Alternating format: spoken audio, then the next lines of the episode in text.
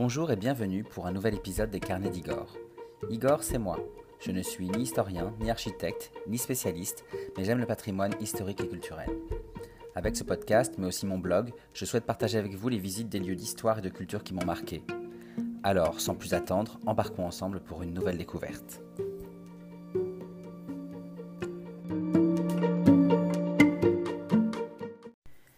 Aujourd'hui, je vous invite au château de Chantilly. Alors, le domaine de Chantilly, il est situé dans, l'Oise.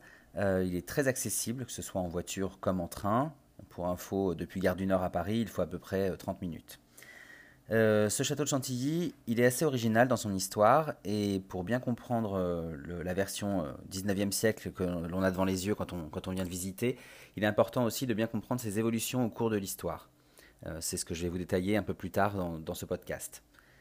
Euh, car en réalité, ce château il est composé historiquement de deux bâtiments, le grand et le petit château. Ces deux bâtiments ont été reliés au XIXe siècle par le dernier propriétaire du château, le duc d'Aumale. Euh, le duc d'Aumale, je vais vous en parler un peu plus euh, tout à l'heure. il en a fait donc le monument que l'on peut admirer aujourd'hui. Alors concernant la visite du domaine de Chantilly, elle se décompose en quatre parties si vous avez le billet euh, traditionnel, mais elle peut se décomposer même en cinq parties si euh, vous choisissez comme moi de faire une visite guidée des petits appartements du duc et de la duchesse d'Aumale. Euh, vous verrez, mais je vous le recommande fortement parce que ça vous permet d'entrer dans des, dans des pièces que l'on n'a pas l'habitude de, de, voir au château de Chantilly. Alors, je vous disais cinq parties. Le musée Condé. Donc ce musée rassemble des collections de peintures euh, anciennes. Euh, c'est la plus riche collection de peintures anciennes en France après le musée du Louvre, hein, pour info. Euh, il rassemble aussi une impressionnante collection de, livres d'heures. les livres d'heures, ce sont ces recueils religieux du Moyen Âge illustrés dans le minure. Et puis il rassemble une collection d'objets en porcelaine de Chantilly. Ensuite, vous poursuivez par les grands appartements qui sont situés au premier étage du château. Vous avez les appartements privés du duc et de la duchesse de Mal, donc du coup qui, peuvent se rajouter euh, à votre visite. Et puis ensuite, vous sortez du château et vous avez le parc, avec ses jardins à la française réalisés par André Le Nôtre, donc le jardinier de Versailles, mais aussi euh, le jardin euh, anglo-chinois, un peu plus sauvage, et qui mène jusqu'au hameau, puisque là aussi, comme à Versailles, il y a un hameau. Enfin, vous pouvez finir la visite par les grandes écuries et le musée du cheval, ces grandes écuries qui sont très impressionnantes et dont je vous parlerai un peu plus tard. Alors évidemment, ça fait beaucoup. Euh, je ne vais pas tout vous détailler. Euh, je vais me concentrer surtout sur la visite du château et de ses appartements. Et puis, euh, concernant le musée, je vais m'attarder uniquement sur les salles principales qui le composent. et ensuite, je vous dirai deux mots quand même sur le jardin et les écuries qui valent vraiment la peine d'être visités.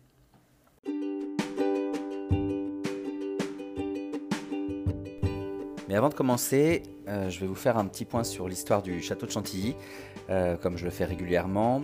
Euh, en effet, c'est important de faire ce point de contexte historique pour que vous puissiez comprendre les évolutions du château et que vous ayez les clés pour mieux l'appréhender euh, quand vous viendrez le, visiter.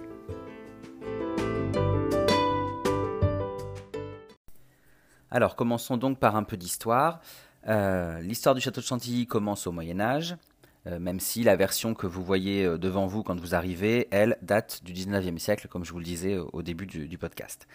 Euh, en effet, le château de Chantilly a connu de multiples évolutions au cours de son histoire, euh, et vous le verrez, des évolutions qui ont suivi celles de l'histoire de France. Au Moyen Âge, tout d'abord, donc entre le Xe et le XIVe siècle, Chantilly appartient aux seigneurs de Senlis. Ce sont les Le Bouteiller. Ils vont faire construire un premier château sur le domaine, euh, et un château qu'ils vont devoir vendre en 1386 puisqu'ils sont ruinés. Ils le vendent à Pierre d'Orgemont, qui est un ancien chancelier du roi Charles V, et euh, qui va construire une forteresse médiévale avec sept tours sur un îlot qui est entouré de la rivière qui passe dans ce domaine marécageux, la Nonnette. Euh, les bases de ces sept tours, en fait, subsistent encore aujourd'hui. Elles ont servi de, base aux fondations du, château actuel. Euh, d'ailleurs, ces, ces, sept tours lui donnent la forme triangulaire qu'il a aujourd'hui. Alors, n'ayant pas d'héritier, Pierre d'Orgemont va céder Chantilly en 1484 à son neveu, Guillaume de Montmorency, qui lui-même va donner Chantilly à son fils, euh, le connétable Anne de, ah, Montmorency. Euh, oui, à l'époque, on pouvait être un homme et s'appeler Anne, ne soyez pas surpris. Alors Anne, justement, c'est lui qui va donner le premier à Chantilly un aspect proche du château moderne. Euh, Anne de Montmorency, c'est un proche compagnon de François Ier, euh, notamment lors des campagnes d'Italie et euh, lors de la célèbre bataille de Marignan, hein, Marignan 1515 comme tout le monde le, sait. Et d'Italie, Anne de Montmorency va revenir avec le goût de la Renaissance. Alors c'est ainsi qu'il va faire rénover le château de Chantilly dans ce style, et puis qu'il va faire construire un deuxième château sur un second îlot au sud de la forteresse, ce château qu'on va appeler le Petit Château par opposition au grand qui existait déjà, Petit Château ou Capitainerie. Ce bâtiment de la capitainerie est quasiment inchangé aujourd'hui et c'est la partie la plus ancienne que vous pouvez visiter du château. Alors Anne de Montmorency va faire également construire sept chapelles sur le domaine, seulement deux sont encore visibles aujourd'hui. Ensuite, lorsque Henri II de Montmorency, euh, petit-fils d'Anne de Montmorency, va se révolter contre le pouvoir du roi Louis XIII au XVIIe siècle, euh, il va se faire décapiter à Toulouse et euh, Chantilly sera réquisitionné par le roi en 1632. Mais les Montmorency n'ont pas dit leur dernier mot, puisque en 1643, le neveu d'Henri II de Montmorency, donc Louis II de Bourbon-Condé, va mener la France à la victoire lors de la bataille de Rocroi, et euh, à partir de cet, épisode, d'ailleurs, euh, Louis II de Bourbon-Condé euh, va se faire appeler le, Grand Condé. Hein. je ne sais pas si vous avez déjà entendu parler, mais souvent on parle du Grand Condé dans l'histoire de France. et c'est comme ça que je vais l'appeler dans, la suite du podcast. Ce Grand Condé qui n'est autre que le cousin de Louis XIV, donc, et qui a mené la France à la, victoire. Et pour le remercier, Anne d'Autriche, qui n'est autre que la mère de Louis XIV, va rendre Chantilly à la famille de Montmorency. Euh, pour info, Anne d'Autriche est alors euh, régente du royaume de France, puisque son mari, donc Louis XIII, est décédé, et qu'à 5 ans, Louis XIV est encore trop jeune pour gouverner. Alors, le Grand Condé, euh, lui, il va apporter pas mal de, changements au château, notamment avec l'aide de l'architecte Jules Ardouin Mansart, qui est le premier architecte du roi Louis XIV. il va transformer Chantilly en déplaçant notamment l'entrée principale du château et en construisant les deux pavillons de la grille d'honneur que vous pouvez encore voir aujourd'hui et qui vous accueillent. Mais surtout, il va faire appel à André Le Nôtre, le futur célèbre jardinier de Versailles. Euh, il va lui demander de canaliser la Nonette, donc cette rivière qui traverse le domaine, et de réaliser des jardins à la française, des jeux d'eau et un grand canal euh, qui va euh, créer la réputation du château de Chantilly. Ce grand Condé va donc faire de Chantilly un lieu de fête somptueuse où seront reçues les plus grandes personnalités du moment comme Jean de La Fontaine, La Bruyère, Molière ou encore Madame de Sévigné. Nous poursuivons l'histoire du château. Donc euh, ensuite, euh, après le Grand Condé, son arrière-petit-fils Louis-Henri, duc de Bourbon, qui est Premier ministre de Louis XV, euh, va faire appel à un architecte, Jean Aubert, pour bâtir les grandes écuries. Ces célèbres grandes écuries qu'on peut encore admirer aujourd'hui sont un chef-d'œuvre hein, vraiment du XVIIe siècle, et elles sont d'ailleurs encore toujours utilisées. Louis-Henri va décorer également les appartements du, petit château, donc de la capitainerie, et surtout, il va créer ce qu'on appelle la manufacture de porcelaine de Chantilly. Alors, ça m'amène un petit point, euh, un petit point anecdote sur cette porcelaine de Chantilly. Euh, il faut savoir que dès le XVIIe siècle, euh, on va chercher à reproduire et à produire surtout de la porcelaine, à l'image de celle qu'on peut importer d'Orient et de Chine, et qu'on importe pour des, sommes pardon, faramineuses. Louis-Henri de Bourbon-Condé va créer ainsi à Chantilly en 1725 l'une des premières fabriques de porcelaine en France, la porcelaine donc de Chantilly. Euh, cette porcelaine se distingue euh, de celle qu'on peut trouver euh, en Chine parce qu'elle est dite tendre par opposition à la porcelaine dure que l'on trouve en Orient et que l'on ne sait pas faire en Europe à l'époque. ce qui différencie la porcelaine tendre de la dure, en fait, c'est d'une part un temps de cuisson et puis aussi euh, l'utilisation de kaolin, cette argile blanche euh, qu'on ne peut pas trouver, euh, enfin qu'on ne trouve pas en tout cas en, France. donc voilà, ça c'était le petit point anecdote sur la porcelaine de Chantilly, c'est important parce qu'on en voit pas mal dans le, dans le château. Mais revenons à l'histoire du château. Alors jusqu'à la Révolution, les princes de Condé vont l'embellir, notamment avec la construction en 1769 du château d'Anguien. le château d'Anguien, c'est ce long bâtiment à l'architecture classique que l'on aperçoit encore en face du, château. Euh, les princes de Condé vont aussi à cette époque créer le jardin anglo-chinois, euh, ce jardin anglo-chinois qui mène euh, au hameau du domaine qu'ils vont aussi créer, hein, ce hameau qui regroupe sept maisons rustiques. Seulement cinq subsistent aujourd'hui, et ce hameau qui va surtout inspirer Marie-Antoinette pour son hameau de la Reine à Versailles. Petite parenthèse, mais pour en savoir plus sur le hameau de la Reine à Versailles, n'hésitez pas à relire mon article ou à écouter le podcast que j'y ai consacré il y a quelques semaines. Poursuivons sur les traces des Condé Bourbons. Donc en tant que cousins de la famille royale, ils vont devoir émigrer lors de la Révolution. Le château de Chantilly va être dépouillé et en 1789, euh, 1799, le grand château va même être détruit ainsi que l'orangerie, la ménagerie et le théâtre qu'on ne peut donc plus voir aujourd'hui. À la Restauration en 1815, donc après le premier empire de Napoléon, euh, le prince de Condé-Bourbon, Louis-Joseph, va revenir d'exil et va tenter de rénover les lieux. Il va remeubler le, château, réinstaller certaines œuvres d'art qu'il a, réussi à récupérer, il va réaménager les jardins, et son fils Louis-Henri Joseph, duc de Bourbon, euh, va continuer aussi à, rénover ce château, mais il va mourir sans héritier direct en 1830. C'est là qu'il va léguer ses biens et son, et son château et le, et le, domaine de Chantilly à son petit-neveu et filleul Henri d'Orléans, duc d'Aumale, qui n'est autre que le fils de Louis-Philippe d'Orléans, qui deviendra le roi des Français en 1830. Euh, donc le duc d'Aumale dont je vais vous parler évidemment tout à l'heure puisque c'est le dernier propriétaire du château de Chantilly. Alors je vous parle de Louis-Philippe Ier, roi des Français, mais peut-être que vous ne voyez pas très bien euh, dans quel euh, contexte tout cela se situe. Donc j'aimerais faire un petit rappel de quelques repères historiques pour mieux comprendre les différents régimes politiques qui se sont succédés après la Révolution et qui ont accompagné l'histoire du château et que vous compreniez bien qui sont les protagonistes dont on parle quand on parle de Louis-Philippe ou d'Henri d'Orléans. Donc après la Révolution de 1789, euh, la Première République est proclamée en septembre 1792 et jusqu'à mai 1804. Plusieurs régimes vont se succéder durant cette période de Première République. Le Directoire de 1795 à 1799, qui doit son nom aux cinq directeurs ou euh, chefs de gouvernement qui sont à la tête du pays à l'époque. Et puis euh, la période du consulat qui va s'imposer à partir du 10 novembre 1799 euh, suite à un coup d'État mené notamment par Napoléon Bonaparte, euh, ce coup d'État du 18 Brumaire de l'an 8, c'est-à-dire le 9 novembre 1799. Je rappelle qu'au moment de la Révolution, on abandonne le calendrier chrétien, donc c'est pour ça qu'on parle de 18 Brumaire de l'an 8, après la Révolution. Et donc Napoléon Bonaparte, qui est l'un des protagonistes de ce coup d'État, va devenir premier consul euh, jusqu'en 1804, hein, euh, puisque le, 18 mai 1804, il va proclamer le Premier Empire. Ce Premier Empire, donc dirigé par Napoléon Ier, empereur des Français de 1804 à 1815. Et puis vient la période de restauration. Donc deux rois de France vont revenir sur le trône. Ce ne sont autres que les frères de Louis XVI, donc Louis XVIII de 1814-1815 à 1824 et puis Charles X de 1824 à 1830. Cette période, on l'appelle Restauration puisque c'est le retour euh, de la dynastie des Bourbons, hein, cette dynastie d'Ancien Régime, euh, sur le trône de France. À cette euh, restauration va succéder la monarchie de Juillet. Donc en fait, Louis-Philippe Ier devient roi après une nouvelle révolution qui va durer trois jours, hein, cette révolution qu'on appelle les Trois Glorieuses, et qui va mettre fin au règne de Charles X, qui doit donc abdiquer. Si vous connaissez Paris, c'est en l'honneur de ces journées des 29, 30 et 31 juillet 1830 euh, que la colonne de la Bastille est dressée. Donc Louis-Philippe, duc d'Orléans, va accéder au pouvoir. Euh, pour rappel, c'est donc le père d'Henri d'Orléans, hein, le duc d'Aumale qui nous intéresse particulièrement aujourd'hui. Euh, Louis-Philippe fait partie de la branche cousine des Bourbons, hein, les Bourbons qui étaient la dynastie régnante jusqu'alors. il fait partie donc Louis-Philippe de la branche des Orléans. Et euh, la monarchie de juillet de Louis-Philippe Ier va durer de 1830 à 1848.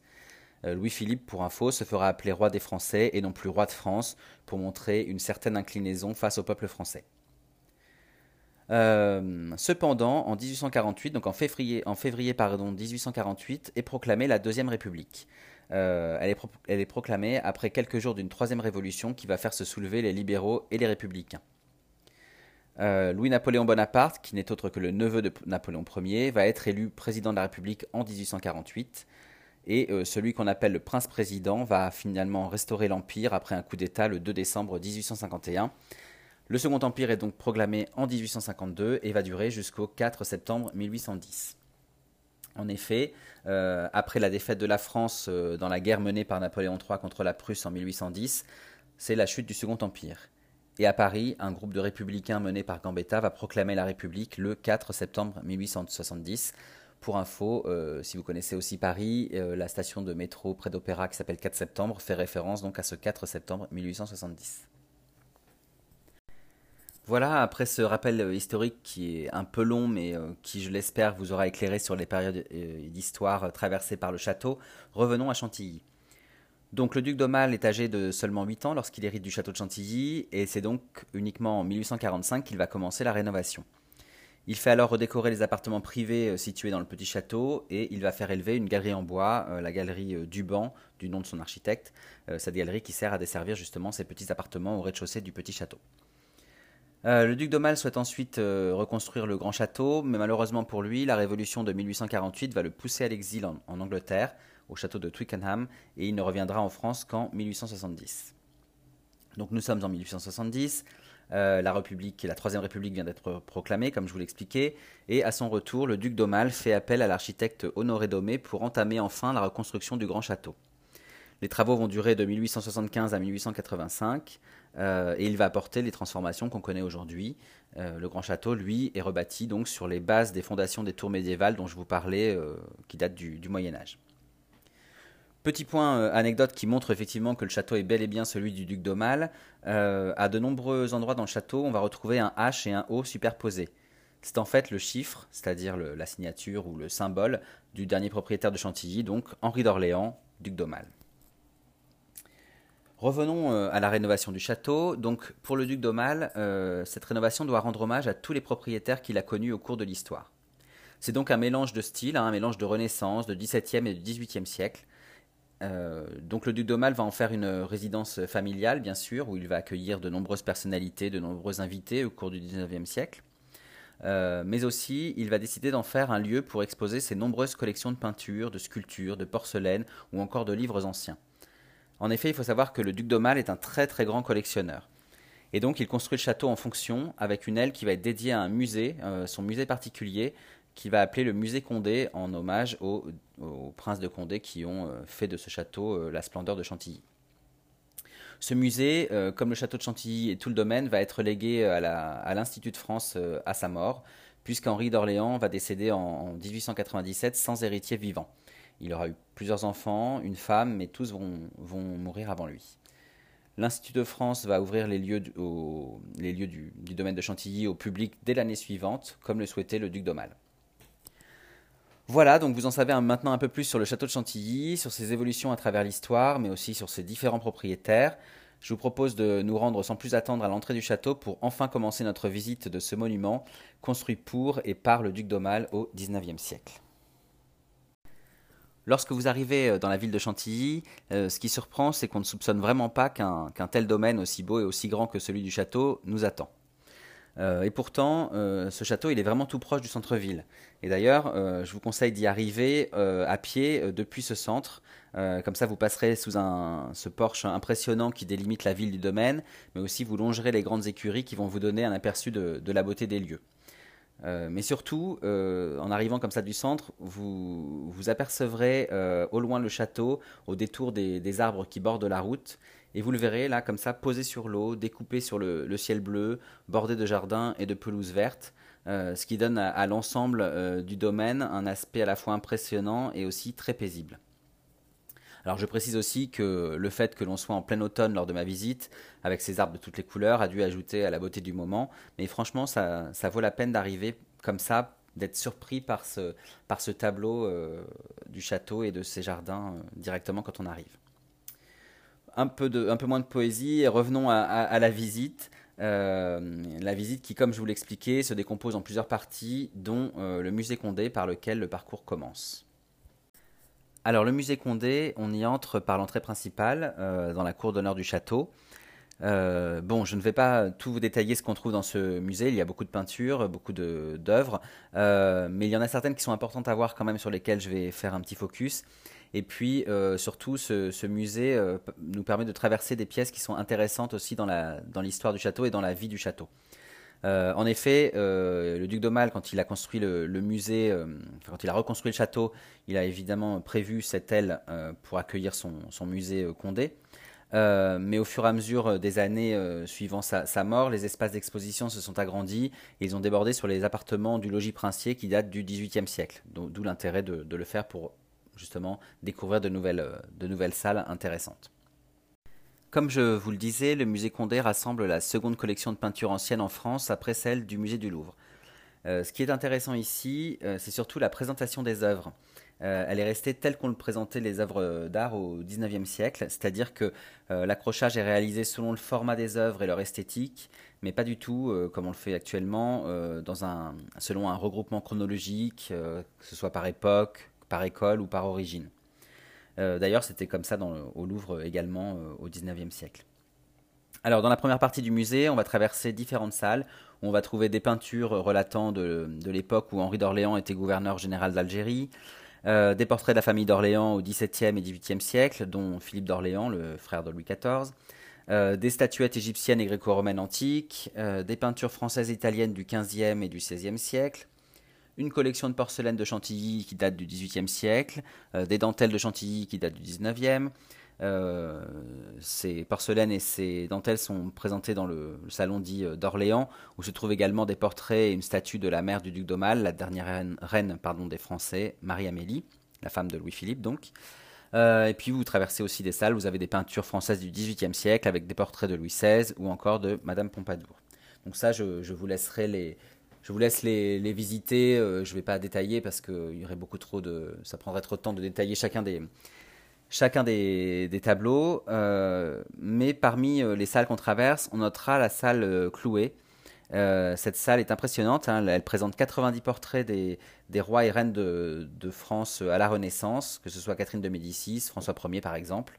des portraits qui ont été réalisés au XVIe siècle par les peintres Clouet et Corneille de Lyon je pense que cette salle est intéressante, euh, il faut s'y attarder un petit peu. Et puis euh, ensuite, après cette euh, enfilade de pièces muséales, hein, vraiment où sont exposés que des, tableaux dans des toutes petites pièces, on arrive dans une, une des premières salles du château qui m'a réellement impressionné, la galerie des peintures. Euh, en effet, cette euh, galerie des peintures, c'est une grande pièce tout en longueur, euh, entoilée de tentures murales rouge sombre, où se trouve exposé sur plusieurs niveaux, hein, du sol au plafond, un ensemble de 85 peintures disposées selon les goûts du duc d'Aumale, donc hein, toujours avec cette façon de présenter les œuvres d'art très 19e siècle.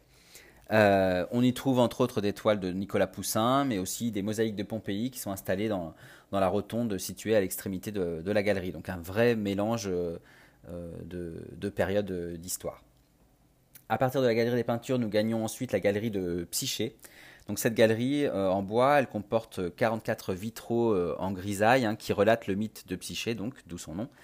ces vitraux avaient été commandés par le connétable donc Anne de Montmorency pour la galerie de son château des Coins dans le Val d'Oise et le duc d'Aumale les a récupérés pour les, pour les installer dans cette galerie de Psyché. Au milieu de cette galerie de Psyché se situe ce qu'on appelle le Santuario. Euh, le Santuario, c'est une petite salle sombre dans laquelle on va trouver les, chefs-d'œuvre du duc d'Aumale, euh, notamment deux œuvres de Raphaël. Vous avez les Trois Grâces et la Madone de la Maison d'Orléans, mais aussi 40 euh, enluminures miniatures de Jean Fouquet pour le livre d'heures d'Étienne Chevalier. ces enluminures vraiment sont, très très bien conservées et ce qui m'a impressionné c'est la vivacité des couleurs qui, en ressortent. D'ailleurs, petit point histoire, voire anecdote, savez-vous ce qu'on appelle livre d'heures? En fait, un livre d'heures, c'est un livre liturgique euh, qui recueillait les prières pour chaque heure de la journée, mais aussi euh, par la suite euh, qui recueillait un calendrier pour suivre l'évolution de la liturgie catholique tout au long de l'année, comme par exemple les fêtes religieuses.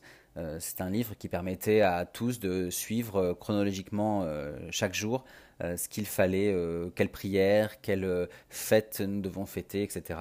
dans la religion catholique.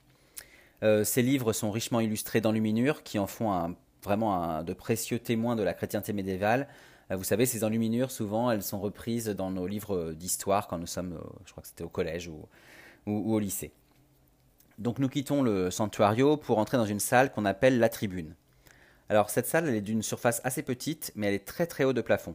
Euh, ses murs sont couverts d'une toile vraiment rouge assez, assez vif, et sa verrière lui confère un, vraiment euh, une atmosphère assez impressionnante et c'est l'une des, pièces les plus, euh, remarquables euh, du musée pour moi. le duc d'Aumale a conçu cette salle comme un panorama de l'histoire de la peinture avec des œuvres à la fois de la Renaissance réalisées par Fra Angelico, Botticelli, Le Titien, mais aussi des peintures françaises et flamandes du XVIIe et du XVIIIe siècle avec Nicolas Poussin, Van Dyck, Watteau, et puis des œuvres du XIXe siècle français avec des peintures néoclassiques comme celle d'Ingres ou encore des, peintures plutôt romantiques avec celle de, de Lacroix. Nous sortons de cette tribune et nous gagnons la galerie des serres. Alors cette salle, elle est majestueuse et en même temps très chaleureuse. Euh, elle présente une grande table décorée et préparée comme si on allait recevoir un, nombre d'invités euh, impressionnant. Euh, cette galerie des serres, elle est aménagée à la fin du 19e siècle dans un style renaissance avec un plafond à, caisson et elle sert de salle à manger de réception pour le duc d'Aumale qui va donc y accueillir tous les dimanches l'élite artistique et intellectuelle de son temps avec lesquels il aimait ensuite visiter sa galerie de peinture notamment et son musée. Alors dans cette salle, dans cette galerie des, desserts, euh, la chasse est omniprésente hein, dans le décor. Euh, vous avez huit tapisseries qui ornent les murs et qui datent du XVIIe siècle et qui proviennent de la manufacture royale des Gobelins. Euh, ces huit tapisseries reprennent le thème d'une célèbre tenture du XVIe siècle, les chasses de Maximilien. Voilà, le musée de Condé, enfin le musée Condé pardon, se termine ici et je vous propose maintenant de gagner les grands appartements du château. Alors, les grands appartements sont situés au premier étage du château euh, et ils servaient de lieu de réception et d'habitation au prince de Bourbon-Condé. Euh, du coup, les, décors qu'on y voit, hein, les décors d'apparat, euh, sont un bel exemple de ce qu'on pouvait trouver dans les châteaux du XVIIIe siècle. Vous y verrez aussi une grande variété d'objets d'art, de mobilier et de peinture. Mais malheureusement, vous le savez, ces appartements, je l'ai précisé un peu précédemment, euh, ces appartements ont été largement pillés à la Révolution. Et donc, ce qu'on y voit, ce sont surtout des, réaménagements du 19e siècle hein, par le duc d'Aumale. Euh, le duc d'Aumale qui a euh, hérité ou acquis des meubles précieux qui provenaient de la famille royale ou des châteaux royaux pour remeubler ces grands appartements. Et du coup, c'est vrai que quand on les visite, on, a vraiment l'impression d'être au XVIIIe siècle et ces appartements restituent vraiment la grandeur et le faste du temps des princes de Condé. Alors nous commençons la, visite des grands appartements par le cabinet des livres. Euh, ce cabinet des livres, qui est un bureau et bibliothèque, est vraiment euh, magnifique et très impressionnant. On se croirait dans un manoir anglais même. Euh, il est tout en bois. Il a été créé au 19e siècle et il regroupe 13 000 livres que l'on voit du sol au plafond et qui sont accessibles par, vous savez, une, coursive qui fait le tour de, la pièce. on y trouve aussi exposé une collection exceptionnelle de livres d'heures alors ces livres d'heures, je vous ai expliqué ce que c'était, hein, ces livres liturgiques. Euh, ces livres d'heures français, le duc d'Aumale les a rachetés à l'étranger, notamment en Italie, pour, euh, pour les ramener euh, en France. Et notamment, parmi ces livres d'heures, vous avez les très célèbres, très riches heures du duc de Berry. Donc ces très riches heures du duc de Berry, vous savez, ce sont c'est ce livre liturgique dont les enluminures ont souvent illustré la partie sur le Moyen Âge de nos livres d'histoire au collège. Euh, si, vous, les voyez, vous vous reconnaîtrez tout de suite. Nous traversons ensuite euh, l'antichambre et la salle des gardes. Alors, ces pièces, euh, cette antichambre et cette salle des gardes ont été construites à la fin du 19e siècle par l'architecte du duc d'Aumale, Honoré Domé, afin de relier le grand château et l'ancien petit château. ici, déjà, on commence à remarquer l'abondance de dorures qu'on va retrouver un peu partout dans cette visite des grands appartements. Depuis la salle des gardes, nous regagnons euh, la chambre de Monsieur le Prince, donc euh, Monsieur le Prince de Condé. Euh, cette pièce marquait l'entrée des grands appartements du Prince de Condé à l'époque et elle présente un décor en lambris blanc et or, très caractéristique du, début du style rocaille sous Louis XV. Les meubles d'origine évidemment ne sont plus là, mais on peut admirer une commode précieuse qui a été réinstallée par le duc d'Aumale. cette commode a été réalisée par Riesner et elle provient de la chambre de Louis XVI à Versailles. Nous traversons ensuite le grand cabinet d'angle. Donc ce grand cabinet d'angle, c'était le bureau du prince de Condé et il est décoré encore une fois de boiseries blanches et or qui datent de 1720 et qui sont ornées de motifs liés à la chasse. Euh, les chaises et les fauteuils sont de style néoclassique et datent de Louis XVI. Nous quittons ce cabinet et nous entrons dans une des salles qui est l'une des plus insolites du château à mon goût et, je pense pour beaucoup de gens qui le visitent. C'est la salle, la dite de la Grande Singerie. Alors, les murs de ce boudoir ont été peints dans les années 1730, hein, dans un style qui évoque le goût de l'époque pour l'Asie et les décors orientaux. Euh, on y trouve des allégories de la guerre, de la chasse, de la musique, euh, des cinq sens ou encore des quatre parties du monde. Euh, mais ce qu'il y a de, plus étonnant dans cette salle, si on regarde les détails des peintures, mais aussi ceux des objets sculptés qui y sont exposés, ce sont que tous les personnages que l'on voit sont en fait des singes. D'où le nom d'ailleurs de cette salle, hein, la Grande Singerie. Alors, petit point anecdote, pourquoi autant de singes? Eh bien, il faut savoir qu'au XVIIIe siècle, il est très à la mode de représenter les actions des hommes sous la forme de singes, l'idée étant que ainsi on peut se moquer d'eux et de leurs travers, notamment des travers de l'aristocratie. Donc nous sortons de la grande singerie euh, et nous découvrons la galerie des batailles. Donc là, c'est la plus vaste pièce des grands appartements. Hein. Cette salle de réception des princes de Condé a été décorée à la fin du XVIIe siècle pour le Grand Condé par Jules Ardouin-Monsard. Euh, et on y trouve une série de 11 toiles qui illustrent les principales victoires du Grand Condé. Et euh, dans cette pièce, je dois dire que si on aime l'or, on est gâté. Euh, alors malheureusement sur le blog, je mets des photos. Là, j'ai pas beaucoup de photos parce que pendant que j'y étais, il y avait une exposition sur la porcelaine de Chantilly et on n'avait pas cette perspective pour se rendre vraiment compte de l'immensité de, de, cette salle. Nous finissons la visite des grands appartements par le salon de musique. Donc on y trouve des mobiliers en bois doré de, Georges Jacob qui ont été commandés par le roi Louis XVI pour le château de, Saint-Cloud. Donc quand je vous disais que le duc de Mal a récupéré comme ça des, meubles qui venaient de châteaux royaux, donc ça c'est tout à fait un exemple. Euh, et puis, euh, dans, euh, ce salon de musique, si vous aimez les singeries, vous avez une, espèce d'horloge à, automate, assez grande, qui présente de très très belles singeries dans cette pièce. On ne la voit pas en fonctionnement, c'est dommage, mais j'aurais bien aimé voir ce que ces petits singes pouvaient faire. Voilà, donc la visite, je dirais, publique du château de Chantilly s'arrête ici. vous voyez, les grands appartements ne sont pas très, longs à visiter. Euh, moi, pour ma part, j'avais prolongé euh, donc cette visite euh, par la visite guidée des appartements privés du duc et de la duchesse d'Aumale. je vous invite également à le faire parce que c'est assez rapide, hein, c'est 30-45 minutes et c'est très instructif, notamment pour en savoir plus sur le 19e siècle et sur ses caractéristiques en matière de décoration, mais aussi de, de, vie. Euh, petite parenthèse, normalement, il me semble qu'après les grands appartements, vous avez normalement accès à, la chapelle. Alors là, il n'y avait pas d'indication et elle était fermée. Euh, je ne sais pas si elle est ouverte habituellement, mais enfin, en tout cas, n'hésitez pas à vous renseigner euh, quand, vous y allez. Je vous propose donc maintenant de visiter les appartements privés du duc et de la duchesse d'Aumale. ces appartements occupent le rez-de-chaussée du petit château et ils ont été aménagés entre 1844 et 1846 par le peintre et décorateur Eugène Lamy. Euh, ce petit appartement, c'est l'un des rares appartements princiers datant de la monarchie de juillet qui soit resté euh, intact euh, en France. Alors, le lieu de rendez-vous avec le guide se fait à l'entrée du petit château, dans la cour de la capitainerie.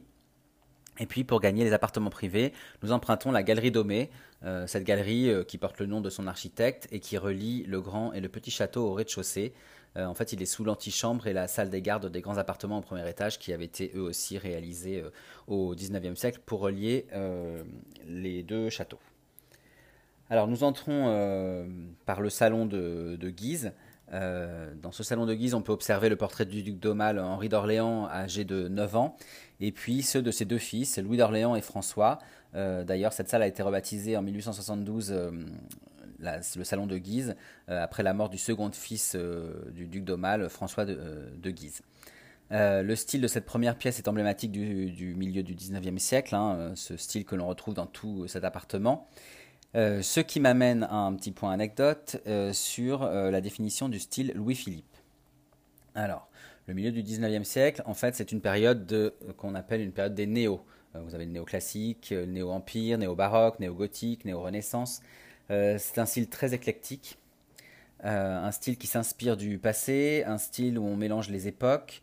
Euh, par exemple, vous avez une table au milieu du salon de Guise où on peut trouver sur, un même, sur ce même meuble des pieds droits très Louis XVI, mais aussi des éléments de décoration en bronze style rocaille très Louis XV. on trouve des dorures à foison. Les meubles sont à la fois richement décorés, parfois trop, mais aussi confortables et fonctionnels. par exemple, dans le salon de Guise, vous avez une commode noire au décor de bronze doré qui est typique de cette époque un fond sombre sur lequel s'imposent des décors euh, clinquants et dorés. Euh, cette commode qui est plutôt de style Louis XV est pourtant euh, moderne puisque fonctionnelle en effet.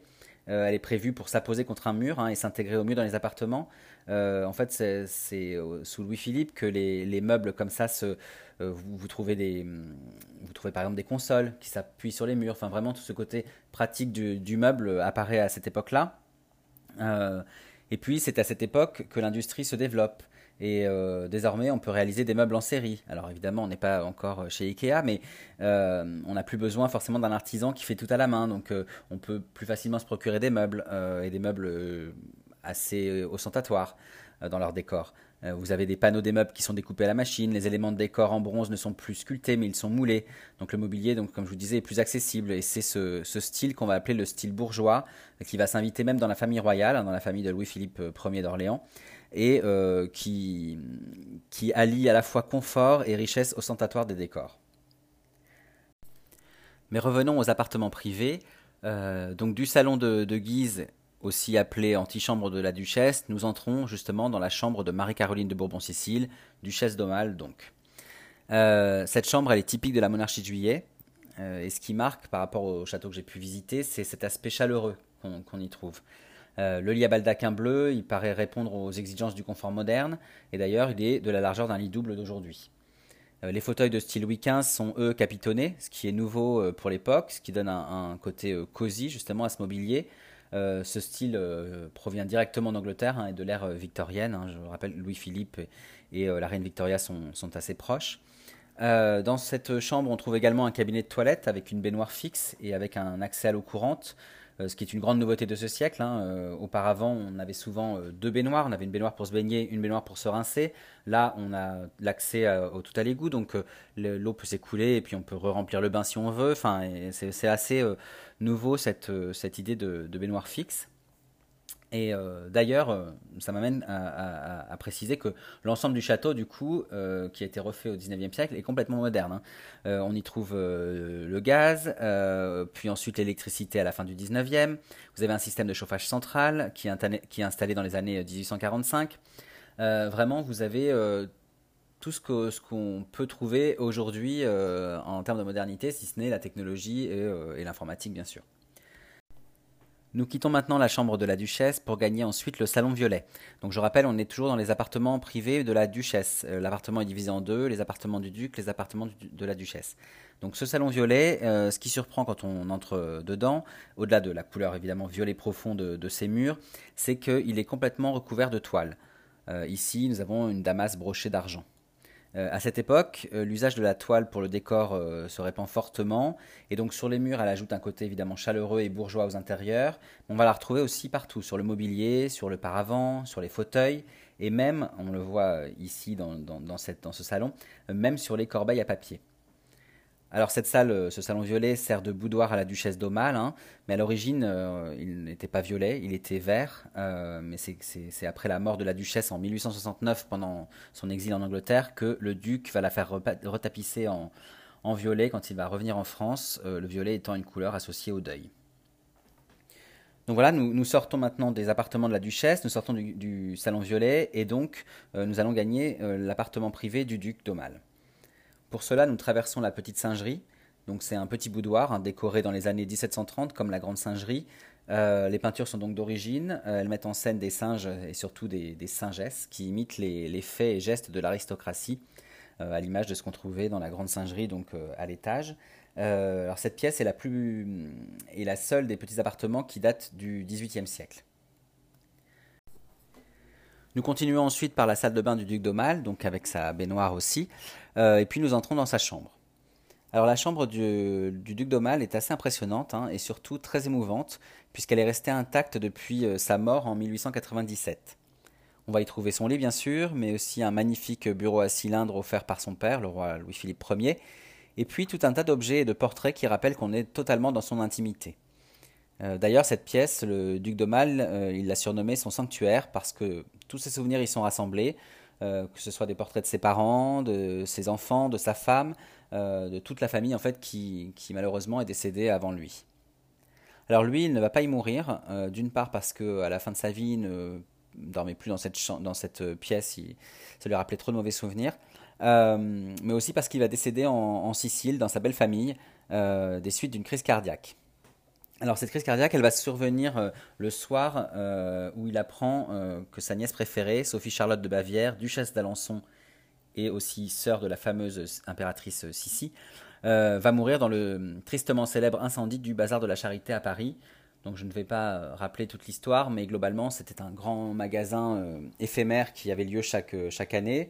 Là on trouve un terrain vague dans le 8e arrondissement, on y construit de grands bâtiments pour abriter justement des, des stands, etc. toute la bourgeoisie, l'aristocratie de Paris s'y rend pour, l'ouverture. la grande nouveauté de, cette, de période, c'est le cinématographe inventé en 1895 euh, par euh, les frères Lumière.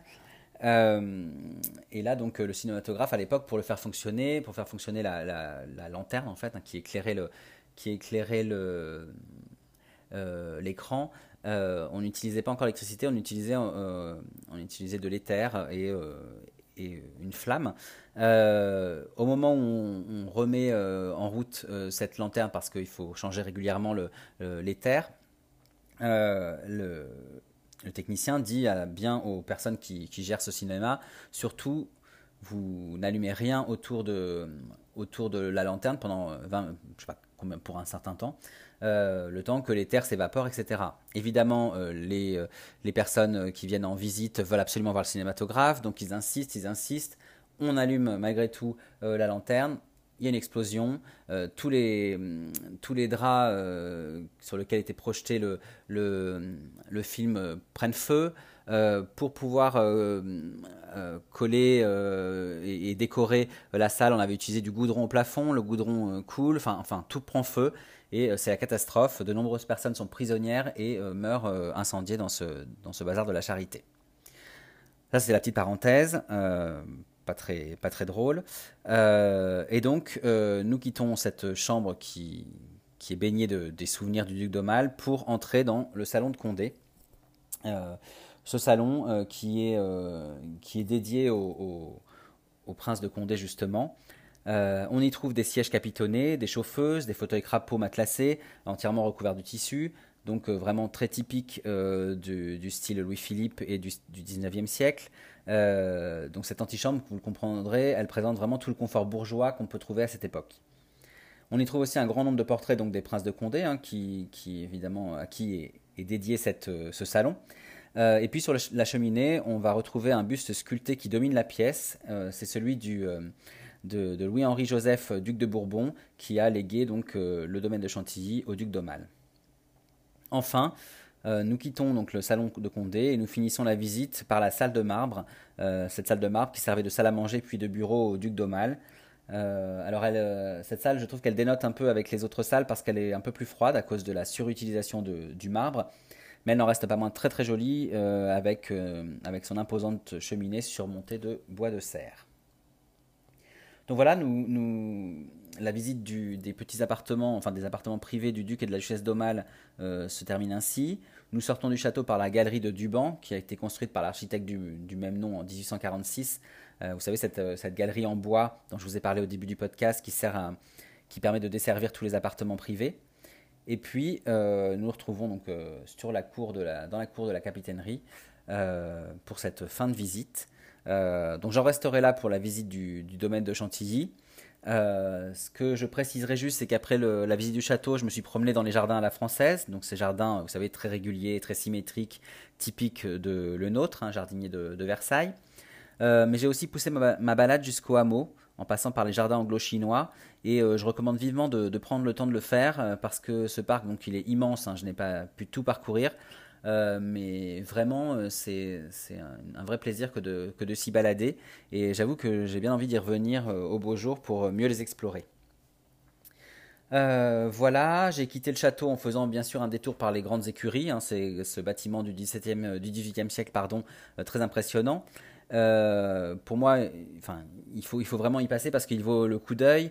Euh, bien sûr, j'ai pas eu le temps de, visiter le musée du cheval. Euh, je devais, je devais y aller. J'avoue qu'après une journée passée à visiter le château, j'avais un peu envie de, respirer. mais là aussi, je compte y revenir parce que je l'ai traversé rapidement. Il m'a semblé vraiment très intéressant. Et les grandes écuries proposent aussi des spectacles que j'aimerais pouvoir voir, donc des spectacles équestres. Donc, je pense revenir à Chantilly incessamment sous peu.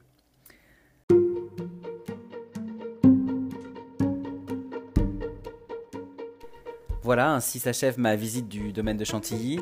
Euh, j'espère que je vous ai donné envie d'y aller et euh, que je vous ai euh, donné l'envie aussi d'explorer ce lieu d'exception qui vaut vraiment le détour, que ce soit le château, les petits appartements, le musée ou encore les jardins et les grandes écuries du roi.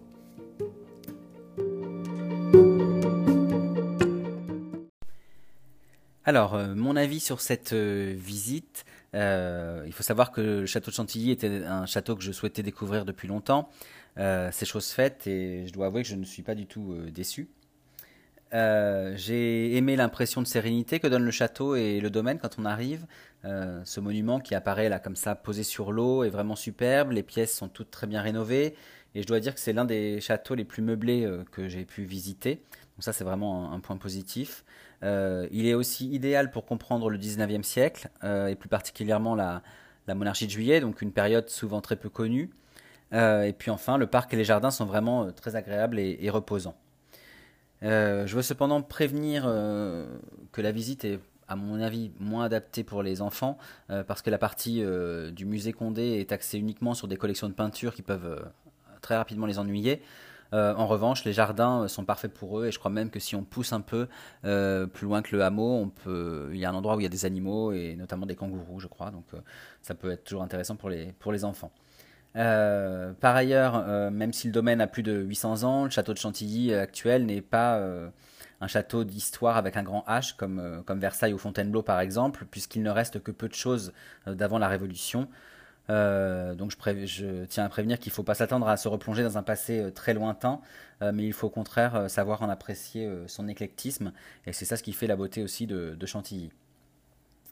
Enfin, euh, je vous recommande la visite guidée des appartements privés parce que pour moi c'est important pour comprendre mieux l'hôte des lieux, hein, le duc d'Aumale, mais aussi pour comprendre la vie de société du 19e siècle.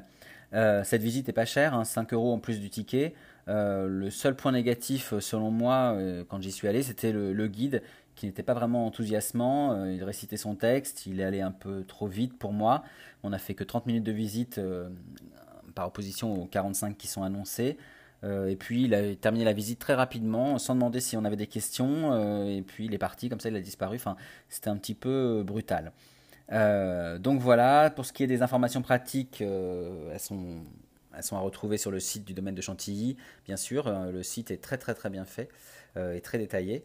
je vous incite à, y aller et à réserver vos, billets via ce, site donc. Euh, vous retrouverez toutes les informations pratiques, tout le détail de cette visite et puis bien sûr les photos surtout euh, sur mon blog, hein, euh, et puis sur mon compte Instagram, les carnets d'Igor, donc pour des photos et des vidéos. Voilà, donc merci, merci de votre écoute et à très bientôt pour une prochaine visite.